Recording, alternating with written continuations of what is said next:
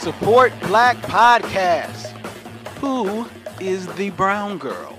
She's an introvert by nature who enjoys the adventures of engaging in extrovert activities. She's sexiest in a vintage t-shirt, old navy jeans, and a pair of chucks. She's complicated, magical, sarcastic, kind of classy, with every bit of dopeness that one wants in a fine lady. She's Erica Butler, and she's the brown girl. Join her for cocktails and conversations on browngirlexperience.com. Take in the brown girl experience. And remember, support Black Podcasts.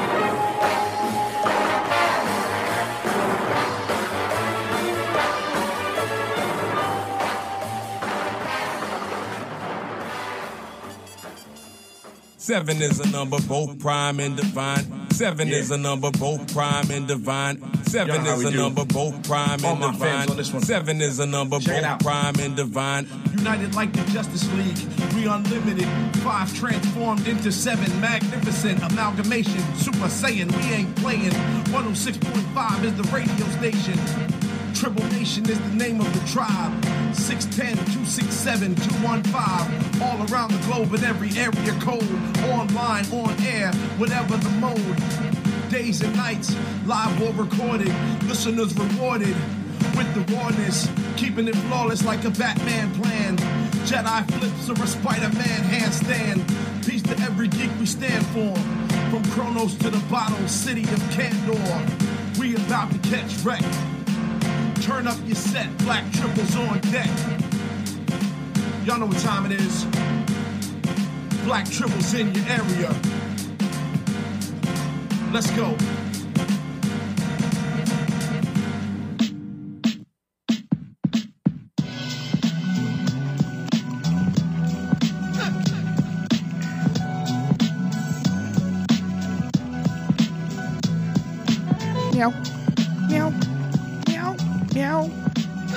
Meow, meow, meow, meow, meow, meow, meow, meow, meow.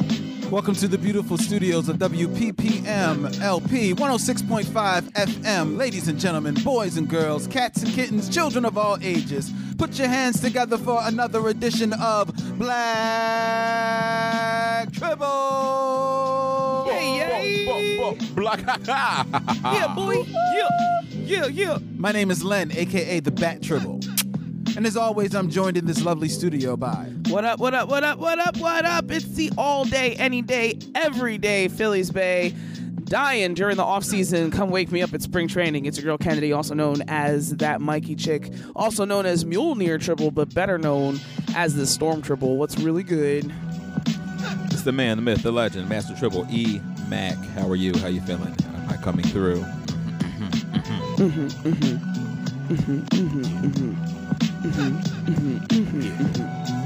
let me see what I got. Bars. Rockdilla, spit like Godzilla. Hepatitis H through Z is not illa. I'll drive a cop car, banging cop killer. By Ice-T, body counts and mad amounts is no doubts. You never had none. Blast like a magnum. Nah, I'm just kidding. I ain't never killed nobody. I'm lying. Your man, our son, the voice of reason, Super Tribble. I'm on daddy duty. I'll be right back. I was like, that got real fast. I already told Randy, stop doing that. Because then I got to follow that. It's like, come on. You know how you can follow that, Ariel? You can talk directly into the mic so people can hear you. I am talking directly into the mic, man. No. I can't hear myself. But now, anyway, all right. There you go. There she is. There she is. It's your girl, the one and only green-haired bombshell, your friendly neighborhood comic and coffee slinger, the Uncanny Tribble, but I like to be called Bruce Leroy Tribble. Show up! See? Because it makes another Tribble mad. We wouldn't have been able to hear any of that. That was pristine shade throwing, my friend. Pristine. Well done. Well done. And as always, ladies and gentlemen, we have the Facebook jockey himself. Ooh, what it do, y'all? It's that boy, Broke. You know, your mama serving nephew, cousin, muscles in the building, Super Saiyan Tribble. Much love. And we have a long-time resident of Tribble Nation sitting here in studio with us, about to talk into a microphone that is not working. So you're going to have to get over there and get on the mic. Yo, I almost just... that's a shame. I'm evil because I was just gonna let you fail, bro. I know I'm going straight to hell for that. I'll maybe see you guys there. Who knows? Jason, get closer. Jason, get your Tribble. Yo, what up, Jew? What up? Long time. I mean, we've seen you. G-Town Radio. But it's been a long time since you've been like. I miss saying, yo, what up, Jew? Hey, now you know. I've been busy on Thursday nights, so that's why I don't call it. I know you're busy listening to the Black Tribbles. I understand, dog. That's what's up. As we are celebrating, ladies and gentlemen, we are in the midst of our 2018 Women of Wonder Month. All month long, we are celebrating the first woman of the X-Men. Yes, I said it, Jean. Who? Jean Kick Rocks. Who? The first lady of the X-Men. Storm, ladies and gentlemen. And tonight, we celebrated the origins of Storm in comic books last week. This week, we are celebrating Storm as she has been throughout all media, in the cartoons, in the movies, and even a little bit of Storm in the video games as well. We're celebrating Storm, and we need you to help us. The phone lines are open, 215-923-9776. That's 215-923-WPPM. We are streaming live and direct on phillycam.org/listen, and we're coming to you live on Facebook Live. You can follow us on Instagram and Twitter and Facebook and all the places that you want to follow a Tribble. Holla, holla, holla, holla. Holla, holla, holla, holla, holla, holla, holla, holla. Yep. Holla, holla. Yep. So we're going to have fun tonight. As always, we like to just catch up a little bit before we dig deep into what is going on. What's up, Tribbles? What's on your mind? Jason. You said you've been busy on Thursdays and stuff. What you been up to, bruh? What you be doing? My job. Just repairing stuff around Philly. Fixing IT problems. Repairing stuff around Philly? What you are? You just fix Philly? That's your job? You the Philly fixer? Basically going around to make sure all these computers stay running. Word? Yeah. Oh, we need you here at Philly Cam, dog. Because there's a couple computers need a little bit of attention. Yeah, there's a couple of Macs that are downstairs. We need... Not this one. This one's up and running. Oh, this. Yeah, I'm good. Yeah, Mac man is all love. It's all love. All right, point them out to me. All right. Hey, we ain't paying. It's just letting you know. Yeah, that's just family. That's a friend. Practice. Exactly. Consider this your contribution to the fundraising campaign. Wow. Did he really just... Wow. What? You just auntie-shamed him into doing some free IT work. And then what did I? Did you feel ashamed, Jason? No, I wasn't mad. Nah. See? He was giving him a chance to feel included in the giving. That was an uncle-splanation. That's what he meant. No, you just need to understand what I was trying to say is... That was an auntie shame and an uncle splanation. Yep. But no, really, whenever you're free, come on. Yeah. Let me show you something. So what's going on, Tribbles? What's on your mind? What's on your mind, Ariel? Bruce? What's up, Bruce? I don't know if I have anything on my mind. Nobody's quacked at you, have they? No quacks. I had to tell your story. You did. I did get a marriage proposal today, though. So what? That's a thing. What? Okay. Congratulations. Thanks. Congratulations. Thanks. Did you? No, it's a customer. It's a customer. Oh. So does that mean? So does he just propose every time he come in? He does, but then it was. So the conversation got weird. He's a character. I know he's not listening, so I'll talk freely. Then he said... Wow. But then he was like, but you could never marry me. He was like, because you mean so much to the black community, you could never marry a white guy. And I was just like, I didn't have anything to say. I just kind of wandered off, started baking bread. I gotta go. It was a lot. So he's this is obviously somebody, a regular at the store. He's a regular. Who has long been enamored with you. Correct. He's really? An older gentleman. It's clearly older white gentleman. So right. He just, you know, he's not of the woke variety. So it's, you know, my staff and I have had to have a lot of conversations with him. He actually had many questions about the misogynote. And one of my staff, you know, did her best to explain that to him. Mm. It's just one of those things. It's just like, man, that generational gap. It's a real thing. Mm. Tell him if he wants to be a part of your life, he can also contribute to making sure that you remain a big part of the black community by buying all these books. Buy all these books. No, the whole run, my guy. Everything. The whole run. Is he a comic book reader? No, he's not. He just hangs out in, you know, the coffee shop / community piece. Okay, then you really need to buy all these books, my guy. He does buy. Usually he'll buy and read and then donate it back to the store.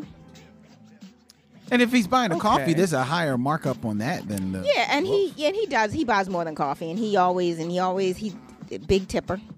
Listen, I just had to censor myself because my Philly was about to come out real fast.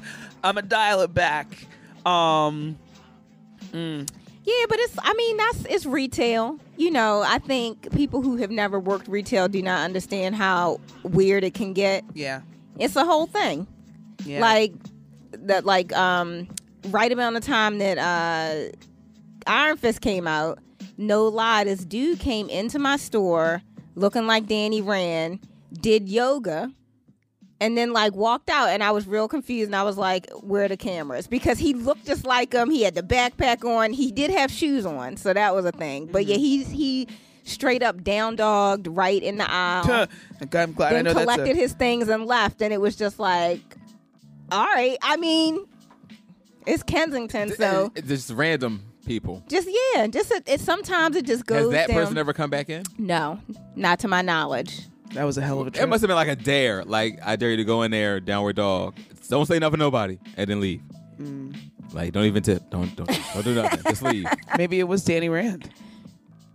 He, in real life, just wanted to do some meta stuff. No, I don't know. I was trying. In real life, he ain't got a job right now. Oh. Oh my God. Oh. Well, but I guess you can't fire too hard though, because Luke don't either. Ooh. Yeah. Well, and I was surprised by that. I'm still kind of confused. It was irreconcilable differences due to the creative direction of Marvel and the finance team at Netflix, because at the end of the day, while it's a Netflix show, it's a Marvel property, so right. They're only getting a portion of whatever profits, press, any of that Marvel is getting at the end of the day. So they wanted, because the production cost is so high, they wanted to focus on in-house projects and not, from what I understand at least, not something that's already an established property, especially an established property that's coming from, a mountain of wealth like Marvel and Disney and ABC and. See, I heard, and this is what the word that hit most of the comic sites, was that first their social media buzz from season 1 to season 2 dropped substantially. And then not only was it that the buzz was lower, but the ratings were down as well. And the idea that, because people aren't talking about it as much online means they're not watching it. That seems kind of dumb. Well, but I think while there is truth about the social media buzz of that show, as well as Iron Fist and actually all of the Marvel shows across the board, that buzz from the first seasons to the second seasons kind of drifting off a little bit. And Netflix doesn't ride so hard on the ratings. I think it what Kennedy is saying, them not having the ownership of the show, they having to share it with ABC, Marvel, and Disney. So that's three other pots, hands in the pot before Netflix gets theirs. It plays a part in it as well. Also, as far as Luke Cage, there was there was talk that the third season was actually about to be announced at the time that Mike Coulter got into trouble for kind of co-signing a little bit with all that stuff that went down with Ariana Grande at the Aretha Franklin. Wait, well, how he co-signed? Wait, like he threw his hand in there too. No. He made like a kind of like a joke about it that was a little bit more dismissive of what happened than people felt like he the event at the that's accident. So fun. I didn't hear anything about that. Of course not, because he drinks chai tea and not coffee. Kennedy has feelings about that. Well, here's the thing. Those type of folks tend to get away with saying ignorant things. Well, no, that's not the thing. It actually, while it didn't hit big time, like the internet, it did hit enough that Netflix pulled back on the announcement of season 3 because they were prepared to announce it. It was then, while they were waiting for, calmer waters... Lord. That all of the accounting and all that stuff got into the mix with them looking at Iron Fist, looking at Luke Cage.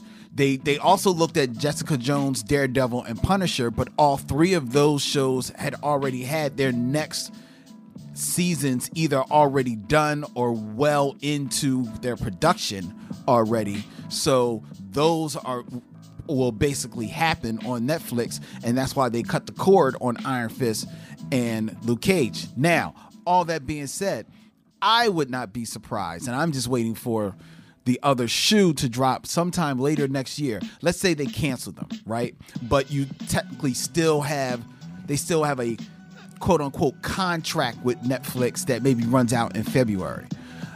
I'm waiting for sometime this spring, early summer, for Marvel and Disney to kind of just announce some iteration of Iron Fist and Luke Cage. Maybe it is Daughters of the Dragon. Maybe it's Power Man and Iron Fist.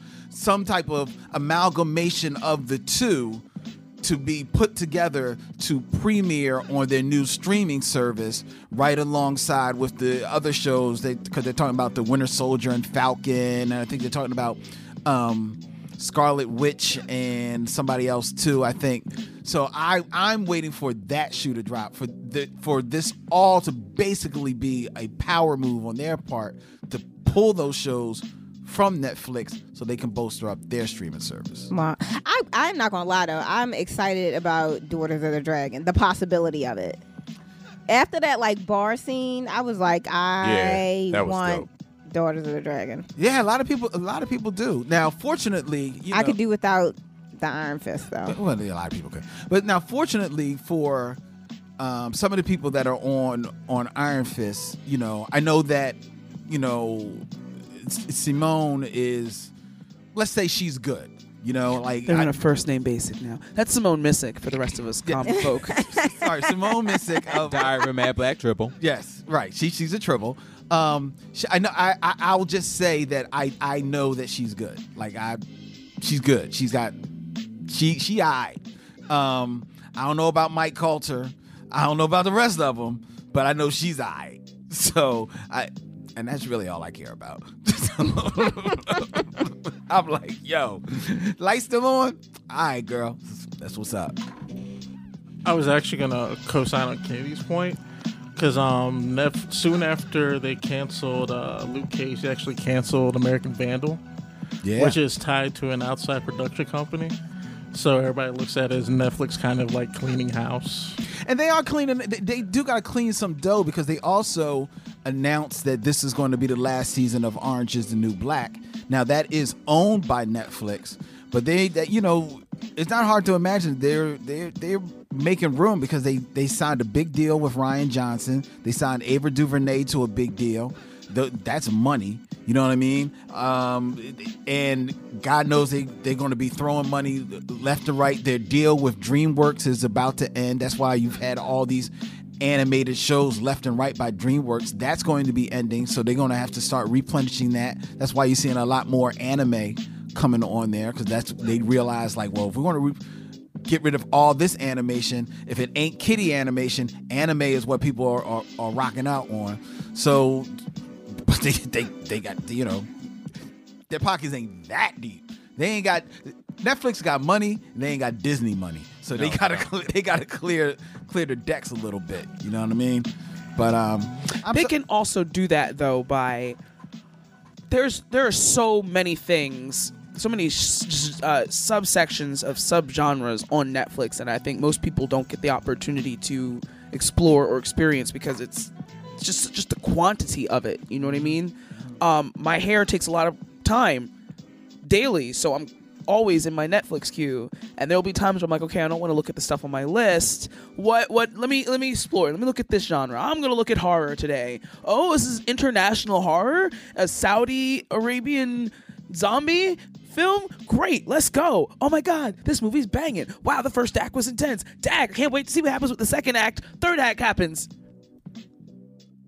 You're just gonna end it like that. So I feel like they have a multitude of content being featured on the site that doesn't necessarily need to stick around, right? Black Panther needs to be there for always and ever. I don't care who Marvel streams from or off or what. Like, just leave it there, right? Mm. But you know, if you've got films in your rotation that are not well-crafted stories, then start with them, right? Start with the things that aren't quality to the brand that you've established for yourself. Don't start cutting properties that, you know, can put butts in the seats for all intents and purposes, mainly because cutting that fat in terms of content that isn't to the caliber that it could be means you're freeing up bandwidth space. You're freeing up royalty funds for the folks you got to pay on those crews and stuff.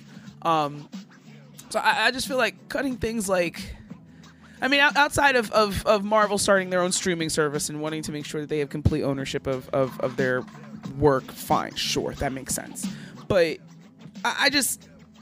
They got so many other things to do. Like, I get it. DreamWorks' contract's expensive. Marvel's contract is probably expensive, et cetera, et cetera, et cetera. But that stuff wouldn't be as expensive if you didn't have, you know, 10-year-old weird behind... snuff films just chilling in your server, you know? So I can see where you all are coming from with that, but I also feel like I've seen the bottom of Netflix. It's not quite like, oh man, it's not quite like the bottom of Tumblr, because there is no bottom, it just keeps going. But there is a if not a bottom to Netflix, there is definitely a door that you can choose to walk through or stay on one side of. And on the other side of that door, there's some things. Be prepared to, you know, lose a couple hours of your life that you'll never get back because you've invested. And then it ends like, that's a 2-hour movie, my guy. Like, I just sat here and watched this. What'd you do? Give me my 2 hours back, Netflix. You worried about whether or not I'm still watching episodes of Gotham. Talking about some, are you still watching? Yes. What I'm not still watching is crappy horror films. Like, come on now.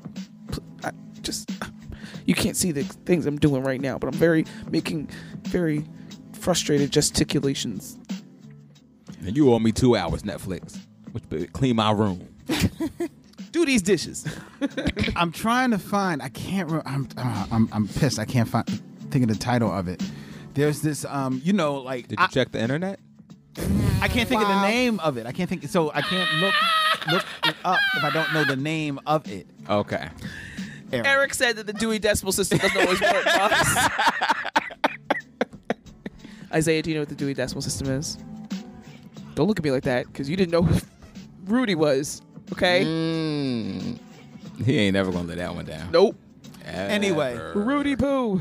Anyway, I've been waiting for opportunities to ask him questions. Be like, hey Isaiah, what time is it? And be like, it doesn't matter what time it is. There's this movie on Netflix. It's an Asian action movie, and it begins with no. It's like. Yes, The Night Comes for Us. It's not even no. It's The Night Comes for Us. So I was wrong. Thank you, okay. Jiu-Jitsu Tribble. The voice, the unknown voice from the ether. Right. The Night Comes from Us. It's an action movie. I think it may be like, is it a Korean action movie? It's Indonesian. Yeah, it has a lot of the cast from the Raid. Yeah. Yeah, The Raid. Ah, you already got me. Dude. Yeah. Eric. I love The Raid. If you love The Raid, so awesome. and I believe that The Raid and Raid 2, it's like the best action movies ever. This movie may be right there. Eric, okay. I lied to you not. Eric, have you seen a Jiu-Jitsu Tribble? Yo, Shawty RKO'd this one dude through a bathroom sink. Yo. Okay. Eric, there is a fight scene at the end. Like, and you think it's going to be anticlimactic because it's just been insane up to now, right? And it's just two dudes. You're right. Like, all right, so how bad is it just going to be two dudes? Bruh, they go at it. Cool. By the end of this joint, they are bright red. That is just how much blood they leak in this movie. It is, oh my God, this movie is. The Night Comes for Us. The Night Comes for Us is on Netflix right now. I'm telling you right now, you watch it. Watch like the first maybe 15 minutes. They kind of loosely set up the plot. And then after that, just kick back because it just go. It just go. It just go. That's right. It. I'm Jiu-Jitsu. Am I lying? Tell him. Nah, it's the truth. All right. Yeah, it's worth it. Cool. Oh, it's insane. My best round for that thing on the night. I'm telling you, dude, it will keep you up. I'm telling you. It is all that. Ariel, if you like The Raid, this is what you must see. I'm making note now. I'm taking a screenshot. The Night Comes for Us. It's insane. It is, you know it's good when Twana likes it. Now, Twana only likes romantic comedies. She watched this movie and she was like, this is insane. Move. I'm watching. She just watched the whole thing. I'm telling you, it's insane. All right, I'm with it. Okay. All right. Woo! All right. Okay, ladies and gentlemen. We're going to be talking about Storm, but we are going to take a musical break first. And the reason why I am taking a musical break, because usually I would not take a musical break, but this is my way of reminding all of you listeners of the Black Tribbles who are, you know, you're musicians of a sort, and you've got your own type of music out there, and like you're looking for a place to put it, and you are in Philly. The Philly Cam is the place to be. We are rebuilding our entire music library, our in-house music library, and the Black Tribbles. I can't speak for the rest of Philly Cam on WPPM, but the Black Tribbles, I want to play only Philly-based music. That's all I want to play on our show. So I want to try and get into the habit of at least showcasing one track every episode featuring a Philly-based artist. I think that's like, you know, just right. Show them some love, you know. So right now we're going to take a pause for the cause as you enjoy "Destiny" by the rap groups. Rittenhouse. Oh, sweet. Coming here on Black Tribbles. And after that, we'll be back to celebrate our 2018 Woman of Wonder, Storm, here on Black Tribbles on WPPM LP 106.5 FM, Philly, Camden. Check this out. Yeah. Yeah. Uh-huh.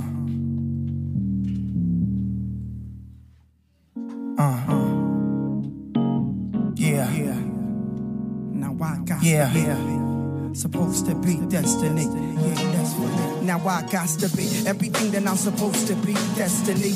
Yeah, that's for me. Ain't no time for all the playing and delaying. Don't worry about what they saying. That's the makings of a real MC. Come on and get into position and get provision. It's like collision, crash course with a free admission. The new edition task force, that's a coalition. Giving niggas the main source in the house of witness. Yeah, you got to be what you call for, what you think you fall for. Stumble, get you humble. That's something that we can all afford. The price is rising, the stakes is high. What's the cost of your loss if you ain't willing to try? You got got 9 broke friends, and you're bound to be the 10th. Talk with them. Evident who you surround yourself with. Walk with them. Ever since I got the measure in place, hold my stance, beat boy, all up in your face. It's like, yeah.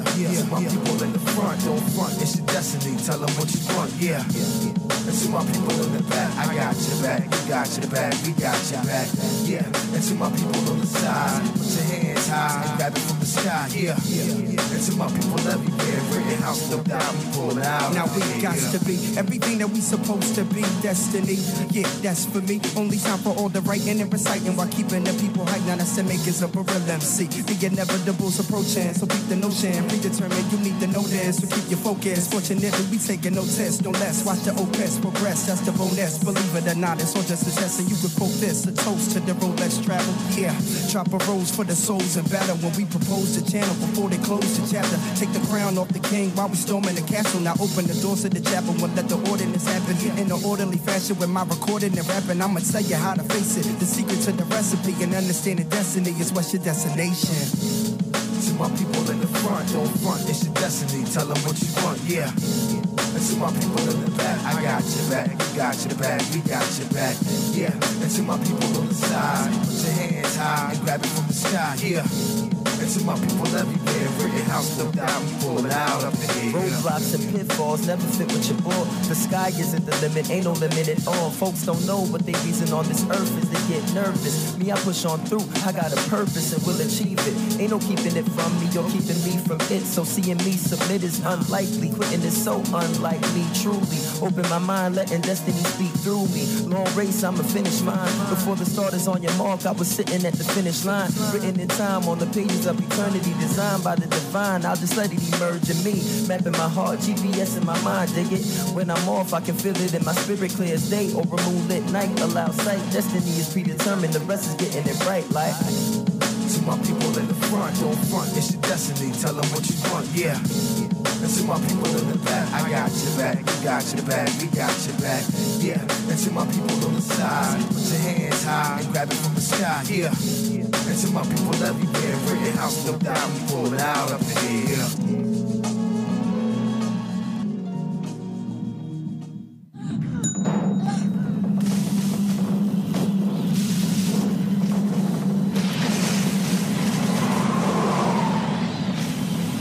People ever die.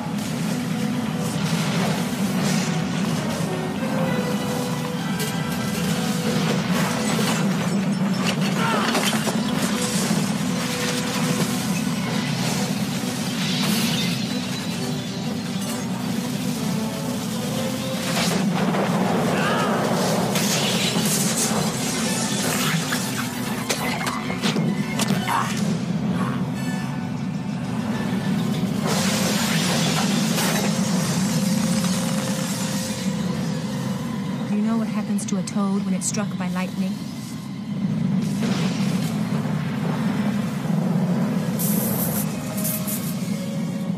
The same thing that happens to everything else.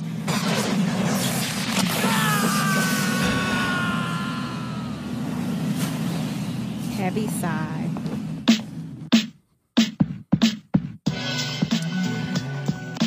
That was Destiny by Rittenhouse, ladies and gentlemen, followed by Halle Berry in maybe the most infamous to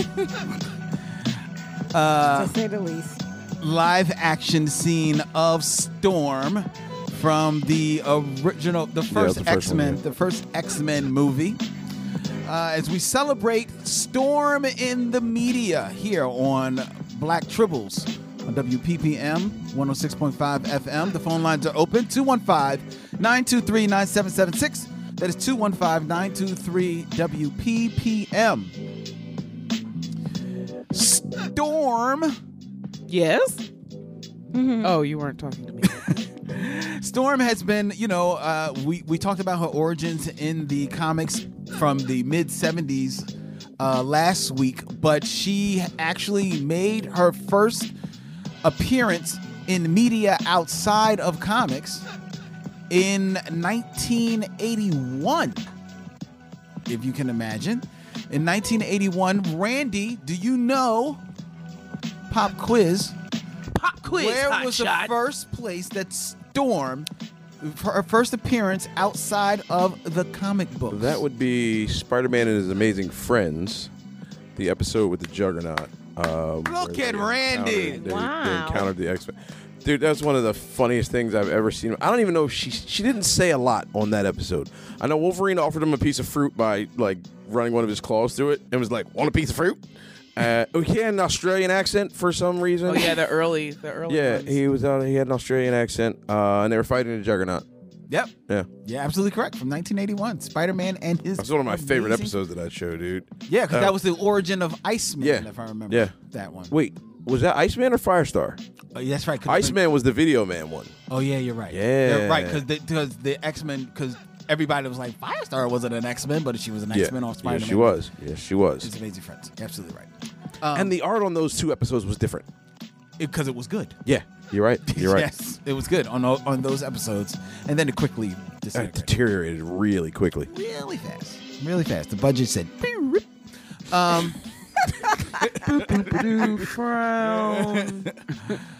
So yeah, that was Storm's first, her first time in media outside of comics, 1981, and we're gonna play a game later on, where we go through all of the voices that Storm has, all of the people that have actually voiced Storm in all of her animated and video game history. We're going to play a game with that. It should, hopefully it'll be fun. I think it'll be fun. Some people will think it's crazy. But I have just one question before we play this game, because I see, guys, Len made notes. So clearly you've done your research, sir. How many of these voice actors who have portrayed Miss Aurora Monroe are black women?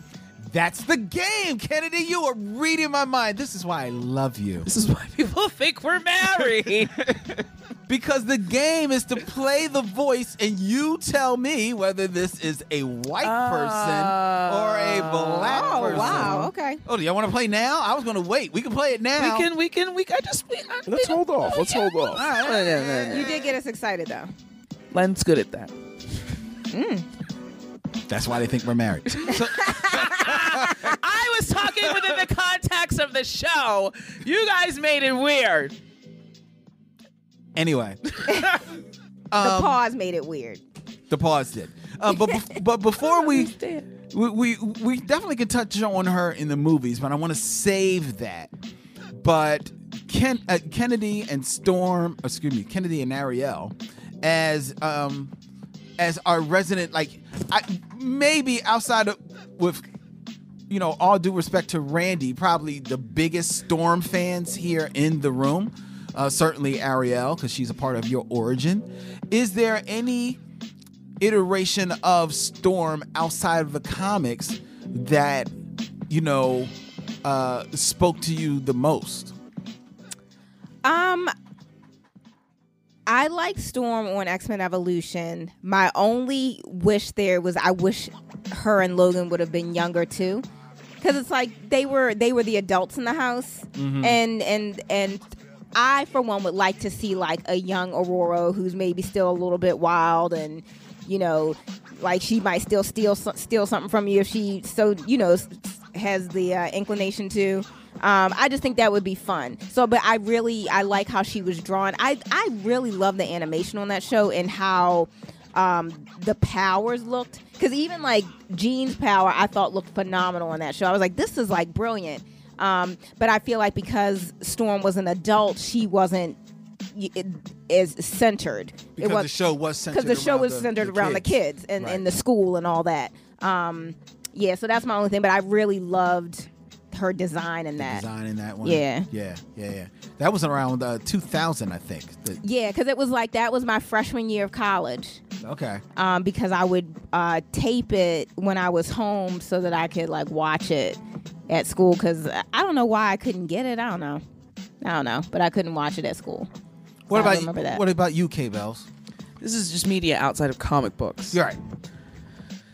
So my first love of Storm was how I was introduced to her, which was the 90s television show. But that's not my favorite rendition of the character. Right. My favorite rendition of the character, and this is going to blow a whole bunch of heads, okay? Be ready. Hope you guys got your helmets. Give it to me. Bunker down. X-Men versus Street Fighter. What? She came out there. I don't know where I was. I was a kid, and I think the TV show had just came on the air. It was real early, you know what I mean? And I was still like, what? There's Black girl in comics. This is me. And I was at some place. It might have been like a video rental store. You know, that's where people used to. That's how we used to watch. That's how we used to stream movies. We used to go to stores and rent them, and then put them in a VCR. And okay, so we were at a video rental store because we had to. Because I had two little sisters, and that was how my dad was like, "Okay, you guys can get movies." And there was a arcade game, and I was used to seeing Marvel versus Capcom. So that was why I was like, "Oh, cool! I'm gonna go play with this." And then I looked at it, and as I went to scroll through the characters, I was like, "This is not. These are all X-Men.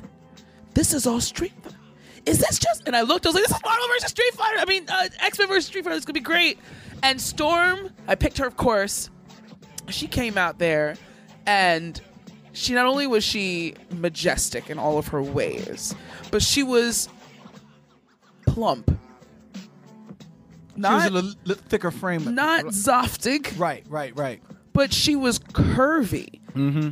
And the TV show had always drawn her in a very statuesque way. The comic books, of course, depending on the artist, still statuesque, but on the slender side. So part of my, if you were listening last week, part of my love-hate relationship with the character is stemmed in that the fact that she even is a black woman in complexion, but isn't shaped like a black woman. Her hair isn't like a black woman's.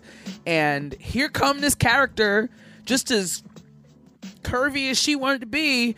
And I just fell in love because I've never seen her look like that before or since. Like, not even in Marvel versus Capcom does the character look that way. Mm-hmm.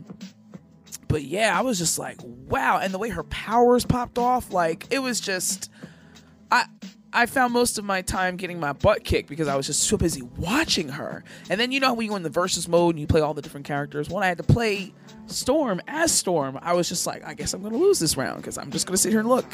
I'll take this butt whooping if I have to. So if I could just see all the moves that I didn't know how to pull off, right? Because it wasn't like hand control. It's arcade. So if you don't know the right combination, it's... Anyway, me not being a gamer...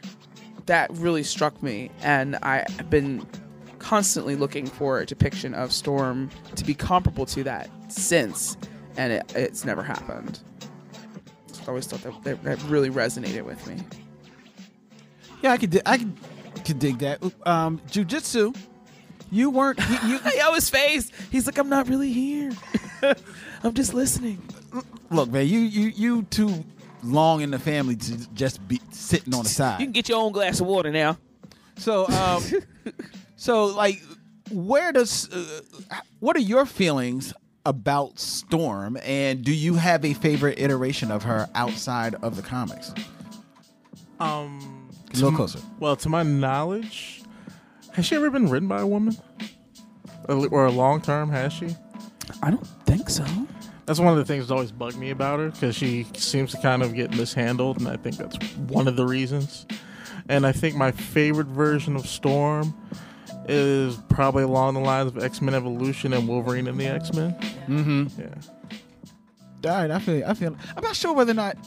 Randy, hasn't at some point a woman written... X-Men? Written the X... I think Marguerite Bennett was writing one of the books.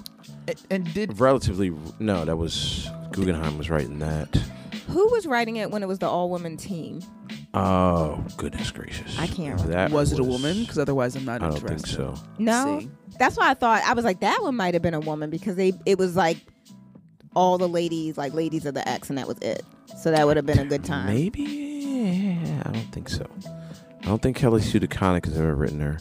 I don't know if Marguerite Bennett has. I thought that at one time, what was her name? Ann Nocenti? Ann may have written some X-Men stuff back in the day. That's a good question. I mean, it wasn't a question, but it is a good thought whether or not there have been any women that have written the X-Men over the years, especially considering how, you know, the X-Men, I think, has been the starting point for a lot of people and a lot of women into, you know, geek culture, you know? So it's... Yeah, it's got the largest collection of female characters in one team, I think, on either side of the big pub fence, rather, you know? Yeah. I don't think... Because, I mean, you know, Avengers has who? Wanda and... The Avengers and that's only because Wanda's a mutant and kind of fell into that. You know what I mean? Yeah, the first woman of the Avengers really is Scarlet Witch. Let me say it. Okay, then say it. The Widow. I don't call her Black Widow because she's not black. Well, that's in the movie. Oh, the Wasp. Yeah, but it would be Wasp, Widow, Scarlet Witch, Tigra, Moondragon, Mantis. I mean, you could go Tigra, Moondragon. You go in the weeds there, but I think you go Wasp, Captain Marvel. I think you could stop at Captain Marvel, both Captain Marvels, and maybe She-Hulk, and that's probably the top tier of women in Avengers history. And then you've got Sue Storm, who for the most of Fantastic Four history has been undersold. You know, sometimes certain writers like give her the props that she deserves, but most of the time. But unfortunately, that is the history of women characters in comic books. Even as great as people think of Wonder Woman, when she was first introduced in the Justice Society back in the 40s, and even then in the 60s when she became part of the Justice League, they immediately made her the secretary of the group. And especially in a lot of the Justice Society comic books, which were really just the guys getting together and talk about their own missions, you'd see Wonder Woman come in. All she's doing is she's bringing coffee to the table. What? Yeah, the 40s was another time. Yeah, I try not to go too far back. Gotta know your roots. I mean, that's like that Doctor Who stuff. It's like you can't do the first Doctor. It's problematic. I mean, but it's important to note the roots of it, right? In terms of depiction of women in comics in general, because you get to see how much things change, how much things haven't changed. You know what I mean? Contextually, right now we're talking about Wonder Woman's role in the team, but. You know, depiction has a lot to do with it as well, you know? Obviously, it's art, so no one's going to be built like a person, you know, proportionate-wise. Right. But at the same time, like, there are certain poses that aren't necessarily necessary. Yeah, I agree with that. Like the Catwoman that just came out and broke the internet. Oh, yeah, I saw that. And so like, I do agree as far as, like, the body type, because I feel like... everybody jumps on the women like, well, why? But it's like, well, if you look at the dudes, it's like, what dude you know look like that? Like, right, but there's not, you know... But the poses, yeah. Yeah, the posing and, you know, the ramifications of that imagery, right? You don't... Yeah, not every guy is built like Cyclops, but, you know, every guy doesn't have to worry about being depicted as a secretary or reduced to, you know, menial tasks beneath their capabilities. Right. So the parallel exists, sure, but I still feel that it's different because the ripple effect affects the communities in a different way. Oh, man. My words be... It's in my leaf. If I do say so myself. I concur. Thanks. Yeah, I'm looking through, like, some of the lists of, like, the best writers in X-Men history. Louise Simonson. Louise Simonson. She wrote X Factor and New Mutants. She never actually wrote the actual book. Yeah, the X-Men comic book. I forgot her and Walt were doing that together. And she's the only one that actually came up. Yeah. So as far as in the list of like the best writers of the X-Men, so that may be a reason why you know Storm has not really been. Up and down in her comic book history. I think the reason why, I think overall, my experience. Well, honestly, overall, my experience with the X-Men in animation has been It never did anything for me. Like the first one that I know everybody heralds, I just didn't like if I don't like your animation, I can't watch you. And like I didn't like the animation on the first X-Men cartoon, so I was like, I can't watch this. This is hurting my eyes. I actually stop. I did. It just, you know, was. I did like the animation on Wolverine and the X-Men. And I like the animation on X-Men Evolution as well. Wow. So I'm the only person who didn't like the way X-Men Evolution looked. Really? Well, what were your issues with it? The eyebrows. Kennedy. The eyebrows. No. And I just didn't. I was happy to have, you know, another X-Men iteration to look at. But I guess in the way that Len didn't like the one in the 90s, I really like, yo, why everybody's eyebrows were backwards.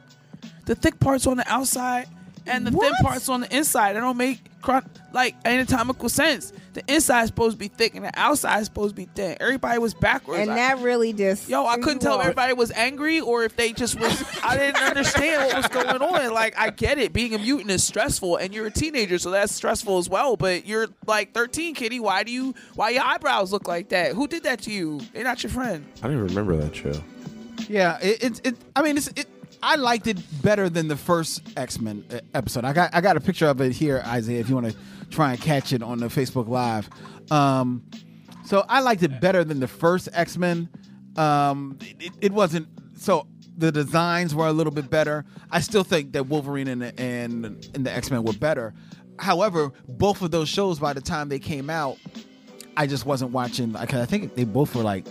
It came out after the movies. Yeah, and I think they were Saturday morning cartoons. Yeah, and I just wasn't. Well, Wolverine and the X-Men, it was very unclear. I feel like that came on Friday night, and it was like only 2 seasons. But then I remember trying to watch it, and then it wouldn't be on. I just remember it was like weird stuff with the schedule. X-Men Evolution was a Saturday morning cartoon, though. Yeah. And that one I think ran 4 seasons. That ran for a little bit. It ran for... I'm not sure exactly how long it ran. I know that it was in around 2000. And Wolverine and the X-Men, that was... Like 2006? 2006, 2008. Yeah. Around there. But yeah, I just... And because I never could get into X-Men that way, Storm just never... I just never got into her in that. Judging. Well, I didn't like the cartoons. It doesn't matter. I like X-Men. Don't get me wrong. I do like X-Men. I like the comic books. I like Grant Morrison's run on the X-Men. So I did like X-Men, but those cartoons just didn't like hit for me. I actually held out high hope, and I don't know why, when they did an X-Men anime. Oh, yeah. And I held out high hope that, like, all right, maybe I will enjoy this. Because, I like... The first X-Men anime? The old one? No, the new... Like, how old? Like it's old. No, this one's not. It's not that old. Is that the one that Warren Ellis wrote? I don't know if Warren Ellis wrote. I know the one you're talking about, Kennedy. That's the first. When you said the first cartoon, that's what I thought you were talking about. No, we're talking about the one where Storm has like that shaggy bob, right? It almost comes to her chin, I think. Right. Yeah, that one. Yeah. No, this is you didn't see that one. Mm-mm. No, the one you're talking about, Ariel, is newer. The one that you're talking about, Kennedy, was older. Didn't really go like this one. This new one is actually like a series that ran. That one I seem to remember was like they did like a pilot episode, and I don't think it got picked up. And everybody fell in love with it because the opening of it was epic, you know. But to your point, that is the one I was talking about because I had high hopes because the intro looked so hot, and then it didn't go, and I was like, oh well. And then now the new one is out, which looks interesting and it's kind of cool, but it has some of the feel of an anime show, which while I like some animes just like it's just too slow. It's just too many long. I thought Wolverine was too animated. I watched the first episode, he was like da da da da. I was like, wait. I was like, Logan, calm down. Like it felt very anime, but it didn't fit X-Men. Yeah, I didn't, you know what I mean? It didn't feel true to it. Like, same to the point, there's a Wolverine anime. I think it's actually, is it called Wolverine? Is it called Logan? It's called Wolverine. The voice from nowhere just informed me. And that anime, like, I can't get into it. It's really not. It's he was nice. Pretty. Oh, yeah, he's very pretty because he looks like an anime guy. He looks like he stepped out of. Over on High School Host Club. There you go. Oh, all smooth and clean. Well, he ain't clean. He as clean as Wolverine can look because he still got the sideburns, but he still got like the pointy face. You know that sculpted nose, that jaw. Yeah, you know, tall. That, you know, like that Zoolander look. Right. Everything is Blue Steel. Everything is Blue Steel. Yeah, that's exactly what it is. That's exactly. Guys, what wait, hold on. I can't see. It's so dark. What just happened? Shade. That's exactly what he looks like. I'm like, ah, this is corny. Logan Zoolander. That's it's amazing. It's just not saying anything for me. I can't get down with it, man. But yeah. So that's why Storm in the cartoon. Honestly, not for nothing. If I had to pick a favorite Storm outside of comic books, and let's say, well, yeah, we'll be outside of comic books, would be in Marvel Superhero Squad. And you know why? Because she's voiced by Cree Summer. Oh, what? I don't even know. It's a kiddie show. Superhero Squad is the best. It's a dumb that show's amazing. I'm so scared of Marvel animation. Like, they're not good at it. Oh, it's not great. But it's a kid's show. I mean, it's decidedly made for kids. You know what I mean? It's and it's so it's silly. And so Storm is like, you know, with Cree Summer's like voice, like, hey guys, you know, it's like so she's not even trying to like, you know, Storm has like no African in her in this one. She's just like a little girl. Oh, so are they all young? They're not young, but they're drawn almost like late, chibi, like kind of not quite, but on that line. Are they the X babies? But they're not young. No, they're not young. It's just everybody is just sort of dwarfed eyes, like a little Lego bit. Sized. Yeah. Oh, okay. Oh, that's okay. Do they have a condition? I don't understand. No, I'm trying to understand like the animation style. But I kind of want to see this. It's if you got to. You gotta take, you know, it's a kid show. So take like about Superhero Squad. Yeah. Oh, okay. Oh, they're shaped like the Duplo characters. I don't who? Duplo, the more expensive, the less involved Legos. Oh, okay. You know what I'm talking about? Look up Marvel. And they got like the blocky hands and the legs and stuff. Duplo was also a block building toy, but Lego was more focused on the bricks and like the complexities of what you can build, whereas Duplo was more about the figures and how you can play with them. And I think it was for like younger people too, because they were like bigger and easier to handle. Yeah, they were for like smaller hands. So if you had like people that were a little young for Legos, you can get some Duplo blocks. Got it. Mm-hmm. All right, an alternative. I was never allowed Duplo blocks. I had Legos. They didn't want you to build. I had a problem with Duplo. I don't understand. Maybe they picked their brand. I guess that must have been it. My folks were like, "Listen, this is a Lego house. Any building gonna be Lego. Ain't no Play-Doh. Ain't no Duplo. Otherwise, it got to go." Wow. You know.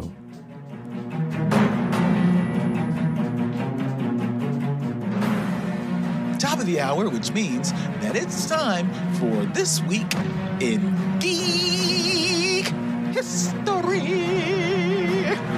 Thank you.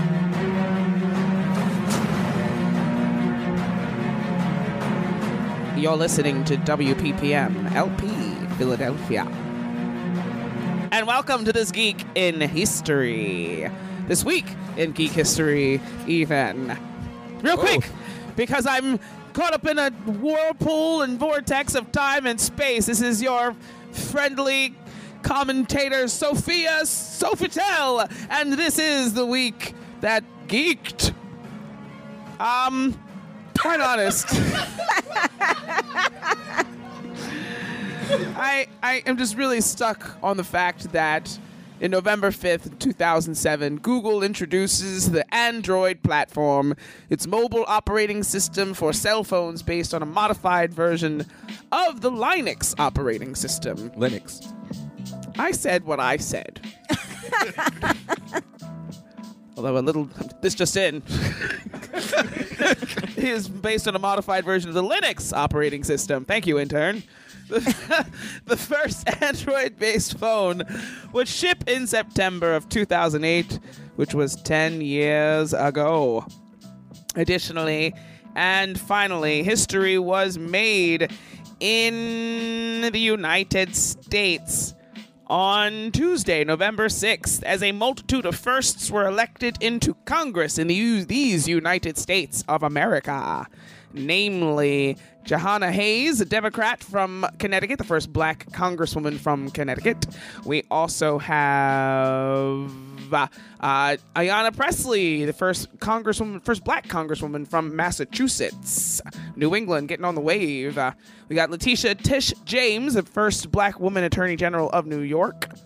We've got Kaylin Haywood, the youngest state legislature in the U.S., and Ilhan Omar, the first Muslim woman in Congress, in addition to Rashida Tlaib, also one of the first Muslim women in Congress. We hit a twofer. And then we've got Keith Ellison, the first Muslim statewide elected official in the United States, and many, many more. Congratulations, America.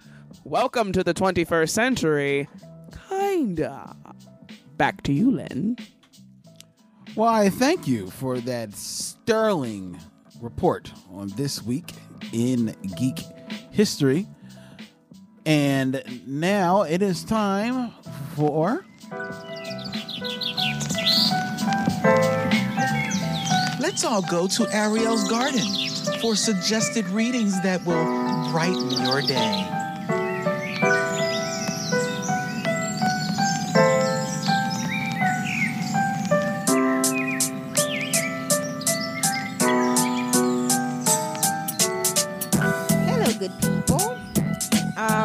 All right, so I'm sticking with my theme. I don't know what's going on, but it's like all magic and horror for me. So this week's pick is V.E. Schwab, Shades of Magic, The Steel Prince. Shades of Magic, the acclaimed YA fantasy novel series, comes to comics with a new story from award-winning creator and New York Times #1 bestseller V.E. Schwab. In a gaslamp world where magicians navigate alternate realities, Prince Maxim pursues a dark version of his beloved Red London. Banished from court, he refuses to surrender his quest and faces worse than exile. Illustration by Andrea Olimpieri and Enrica Angiolini. I hope I said that correctly. Yeah, it's just I am not familiar with the YA novels. So this makes me want to go back and maybe check those out. I think the world building in this is solid, how they set up how the magic works. There were like 4 worlds, and slowly but surely, worlds lost their magic, and now there's only one.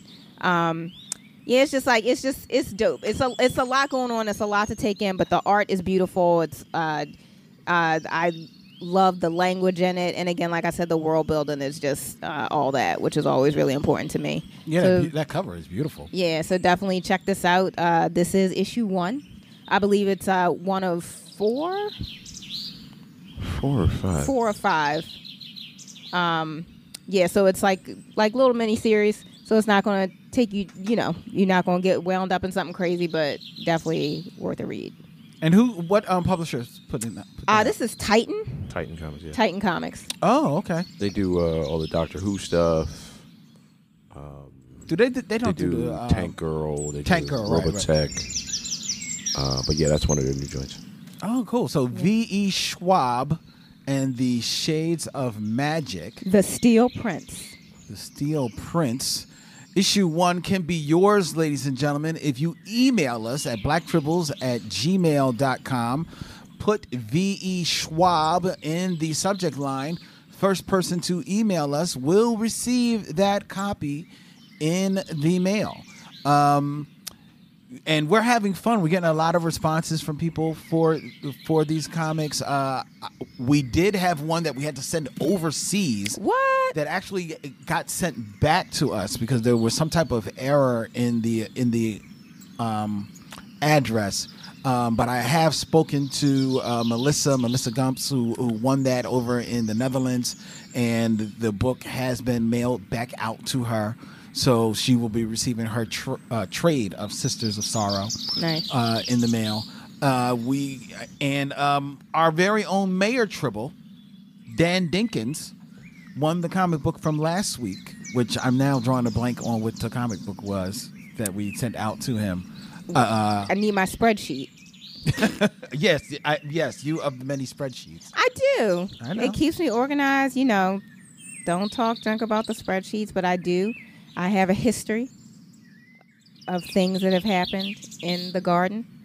Okay. Man-eaters. That's right, man-eaters. And issue 2 is out this week. Yeah. Oh, pretty dope. So no, it came out last week. But we still have some. It starts to blur that wall. Right. But we got it. I'll add it. Yeah. So email us, ladies and gentlemen. Put V.E. Schwab. That's SCHWAP. B. Excuse me. Thank you, Kennedy. Put that in the subject line. And you will receive a copy of that book. I'm curious, not to step on toes. You have an asterisk about his favorite Storm iteration outside of the comics. He doesn't read comics, does he? So maybe he's got an opinion on how she's depicted, perhaps. Yeah? No? Maybe? He might. Right. Do. But I will return to that. Right on the other side. It occurred to me. I was like, I want to know what Eric's got. Sorry, I've been watching a lot of Gotham. Pennyworth for president. Well, so with that being said, Eric, as we return here on Black Tribbles, talking about our 2018 Woman of Wonder, Storm. Crack, boom. Checking her out in other media outside of comics. Eric, do you have a favorite iteration of Storm? First X-Men movie, of course. Lies. Conjuring. Fairy tales. Magic. Falsehoods. Lots of jabs. No, I don't know. Because of course you always remember your first introduction, which was like the 90s X-Men cartoon, where she had like that horrible all gray outfit with like the wings that looped and the big hair and the heels. Not the heels, the shoulder pads. So it was very 90s, you know what I mean? So it was very telling of its time.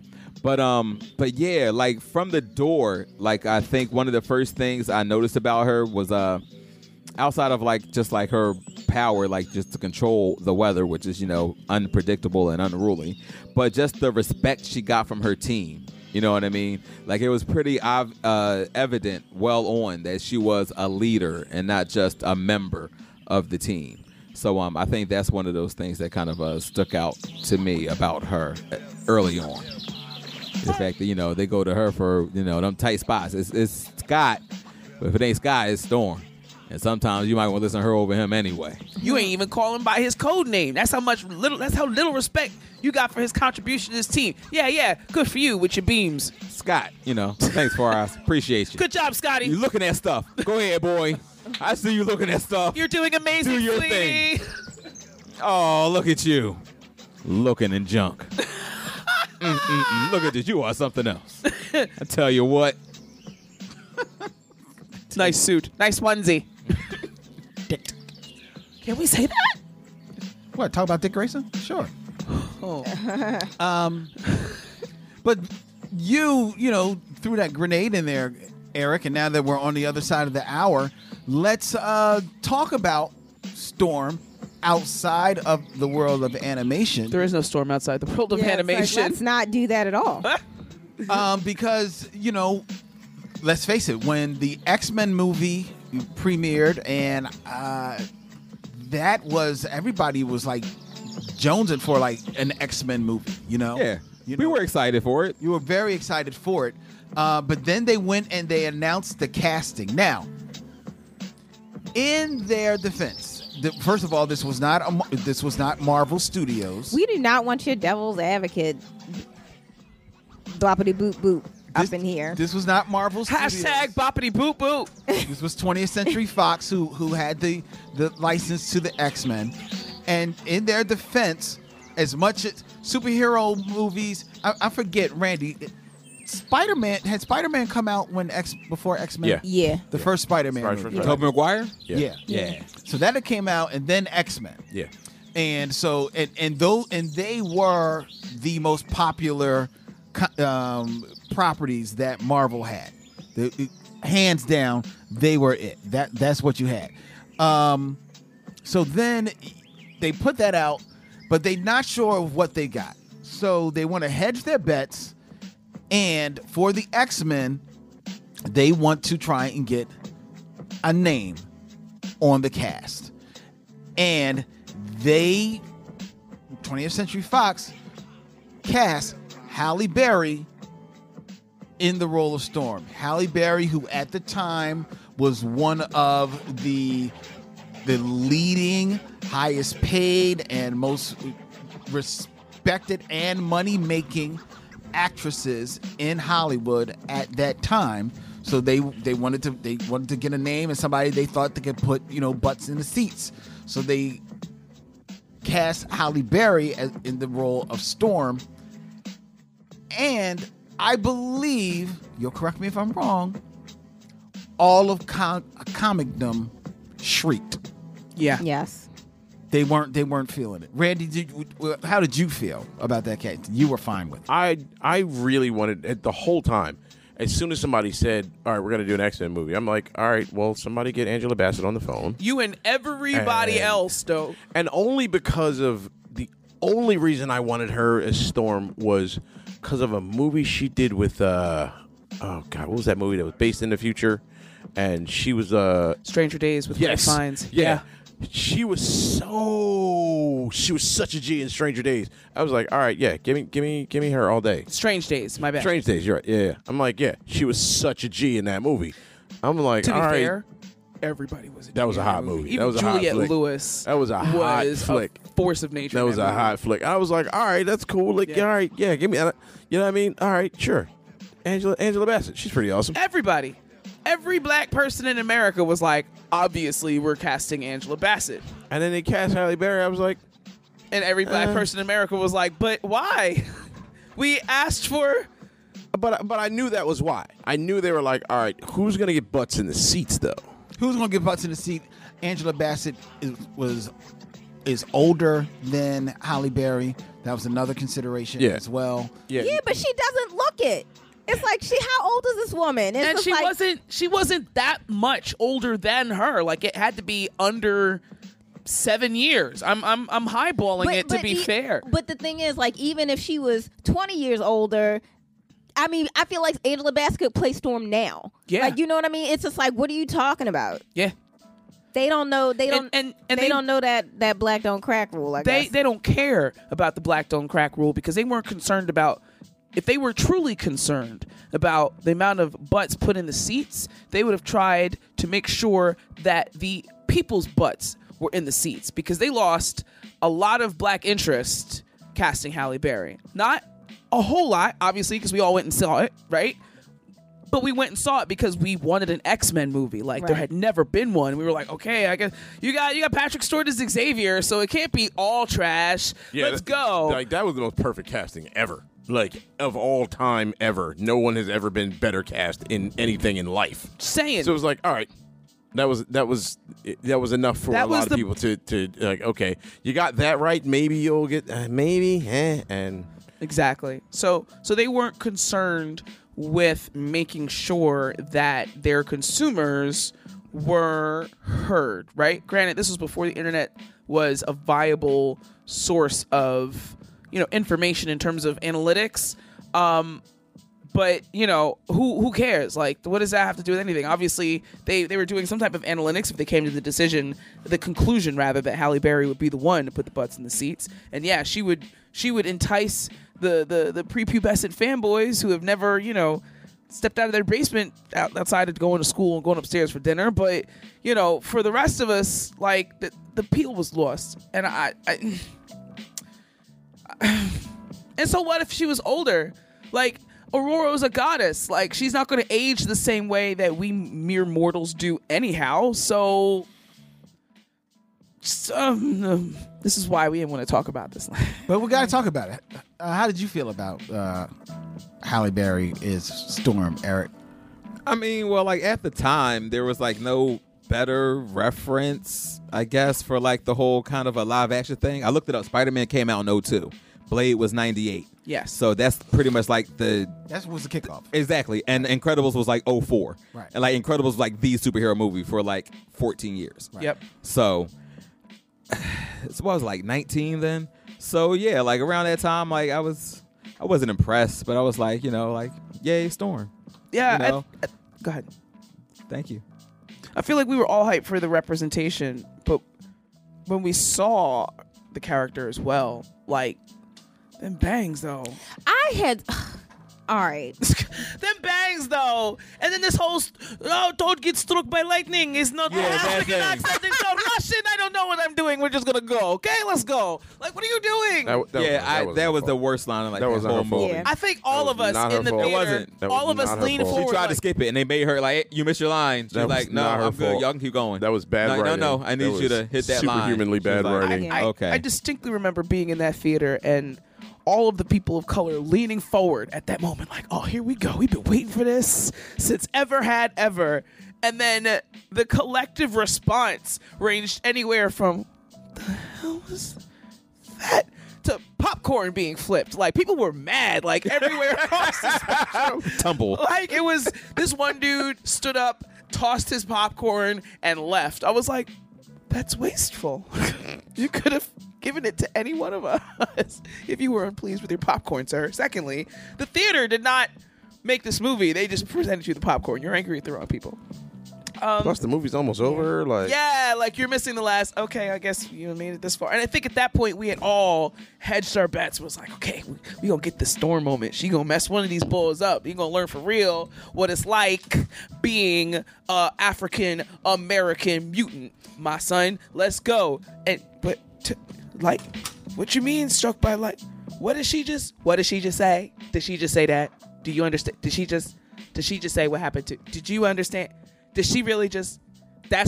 We've been waiting 20 plus years to see Storm on screen, and that's what she just. Ooh. That's what she did. Still throwing phones. I'm so upset. I'm throwing stuff. No, and like so, and it's funny. So whenever you like have the conversation or try to have the conversation, I get so many. Like, the backlash is always like, but I think Halle Berry is beautiful. And it's like, first of all, nobody was coming for her as an actress, as a person. Nobody's coming for her looks. It's like, but she did not embody Storm. And I do think Halle Berry is a beautiful woman, but she always comes off as, like, cute to me. And it's like, as a small, as a petite girl, it's like, I'm small. I don't, and I you know, I got... 5 foot pride or whatever, but wow. But like with Storm, I really wanted to see like all that regalness embodied, and so for me, Halle Berry does not embody regalness in the same way that Angela Bassett does, right? So that's the one thing. And then when you talk about like the wig and the bangs and just like the attention to detail, and the thing that annoyed me the most about that was so for Mystique, and like and. I get like I actually think the scales and all that was a good choice for the movies just because of how that looks like the effect of it and how her powers represent. So I do think that was a good choice, but it's like so you did all that for Mystique and that's not how she looks in the comics, and you couldn't get this chick a good wig, like a good sew-in and a contact lens, like not like that because so for me she said she couldn't deal with the contact lenses. Yeah, did she say that? Yeah. Well, you gotta wear them. Suck it up. I know, right? It's like suck it the f up. You about to make all this money. I cosplayed as Storm and I had contacts. They hurt my eyes too. So you know what you do? You wear them an hour a day until that doesn't hurt. Then 2 hours, and it's like you an actress. That's all. Like that's really all you doing. Like you. This like, is literally like do your job. Yeah, wear it. This is your job. This is. I don't understand what's. Well, I didn't know that, but that annoyed me because, again, that, like, her, it's not just this arbitrary thing because the way it was written, her blue eyes signify something about her, like, her connection to magic. Right. So and as like I guess a purist, I wanted to see all those elements. And then just from the power set, like from that first movie, she only calls lightning from the sky, which she can do, but she can also create her own. And then the line in the movie, more than the same thing that happens to everything else, the line that pissed me off is when like Logan asks her, Can you get him up there? Or Scott says, can you get him up there? And talking about using the wind, and her answer is, I can't control it like that. And I was like, that's how you fly. It's like, right. You don't fly. You travel command wind, right? The wind, updrafts of wind. Like you literally have like that precise of control over it. And now in this situation, you don't control it like that. And I might have flipped my popcorn because again, it's like you make her seem whack and like she needs Jean. It's like Jean would have been passed out by now. It's like Jean's not even in the game. She's fainted as she does. You know what I mean? And then so under pressure, shots fired. You know, and so I was just like, I was so mad because Storm is such a powerhouse and a leader and all that. And then again, that whole movie got on my nerves because it's like, so the rest of them were just running around like idiots until the dude with the claws showed up. And because I love Logan, I do, but he's not a leader for very obvious reason because he's a hothead. He goes off on his own. Like, so the fact that it's like, oh, we couldn't get it together till he showed up also pisses me off. And I just felt like, in that movie, you do not get the feeling that Storm is second in command. Mm-hmm. So it's like, so everything that makes her great is not there. Yep. And it's like, so how you done stripped everything from this character and gave us trash? Because this is what they do when they realize the power that we carry in us inherently. We're not powerful, beautiful, strong black woman. You cannot be all of the things. You can be one of the things. You cannot be strong and powerful and beautiful. You can be one of the things. One of the things. Because it's Halle Berry, you can be beautiful, but the rest of it, you cannot. See, not even. They didn't even give her that much consideration. They were planting seeds because they know that Logan was a franchise, just like he got his own spinoff. They were planting that seed. That's what they wanted to do. They were like, all right, Logan's going to be the money, and they just let it go. They weren't trying to tell an accurate portrayal of who the X-Men were or anything like that. That is very true. They were planting the seed of like, oh, we got to Blade too, or we're going to, you know what I mean? We're going to. Because when that movie came out, as big as the X-Men were, they were huge. They were huge as far as Marvel. To Eric's point, they were huge. Wolverine was the most popular character in Marvel, maybe. You know what I'm saying? So, like, they definitely going to play him up. And, you know, to his credit, Hugh Jackman was popping off the screen just that much. True, they gave him enough opportunity, but that's because he was Wolverine and he was the lead of the movie. But then, outside of that, every other seed you see planted in X-Men movies is always about setting up Jean Grey to turn to Dark Phoenix. It's like all they want to do is set up Wolverine as the big dude, and eventually we're going to get to Dark Phoenix. That's what all of the movies have done, and that's what that movie was about. And the shame of it is that they cast Halle Berry for the name recognition, so they get her for the name recognition. You know, I don't think Halle Berry is a bad actress, but neither is she the greatest actress. And as Storm, that certainly is some of her worst acting. But then you could tell she was directionless. Yeah, well, she was directionless, but still, she couldn't even get over a line. She didn't even look like convincing, turning on her powers. She didn't look convincing walking. She didn't. She really didn't. And that was a bad suit. That suit was bad. Yeah, and we're still like, what? She wore the suit. To be fair, in all of the X-Men movies, they all wore the suit. She wore the suit. You know, but that can't be your Storm. That can't be Storm. I wear the suit. You know what I mean? And I actually looked at a YouTube video here trying to get like lines of Storm from like all the X-Men movies. She maybe had 4 lines in 3 movies, and actually 4 movies because she doesn't really say anything when she shows up in Days of Future Past. Days of Future Past. You know what I mean? I'm like, well, because there's a deleted scene, but all right. Ooh, all the sass. Deleted scene. Y'all can't see the sass on the radio, but there was sass there. Yeah, because so in the deleted scene, there's a scene between her and her love, Wolverine. I could have had my moment in the movies and they didn't give it to me. so I got mad. Anyway. You gave me very strong Maxine vibes. Maxine Shaw vibes just now. I've met her. So have I. Okay. I'm just saying. I didn't. Did you see that? Did you see that? You didn't? You were. Oh, you were on the. We interviewed her. You weren't there. I don't know that where I was. You had to have been there. Probably drunk in an alley somewhere. Lies. Did you see Ariel? That also on YouTube. There's a deleted scene about them kissing. Yeah. But is this the same deleted scene where after they kiss, she goes running off like jumping up happy? No. There's an outtake scene. Oh, no. I don't think I've ever seen an outtake, but it's like... You saw the actual film scene. Yeah, after they kiss and they separate, she basically goes out to guard the fortress or tower, whatever thing they're in, while they send him back. There's an outtake scene of that where they kiss and then they separate, and then Halle Berry walking out of the shot. It's like... Yes, I kissed him. Like happy she kissed Hugh Jackman. Everybody wants to do that. I mean, I wouldn't say no. I'd be like, give me a sec. Let me get my lip gloss out. I'm ready. It would take me 2 minutes not to say no. You got a couple of those, Randy. Yeah, man. Yeah. You'd be like, no, I'm good. But thanks. Give them a dap and keep moving. I think it's healthy for everybody to have a member of an outlying gender that makes them think real hard before saying no. Lupita.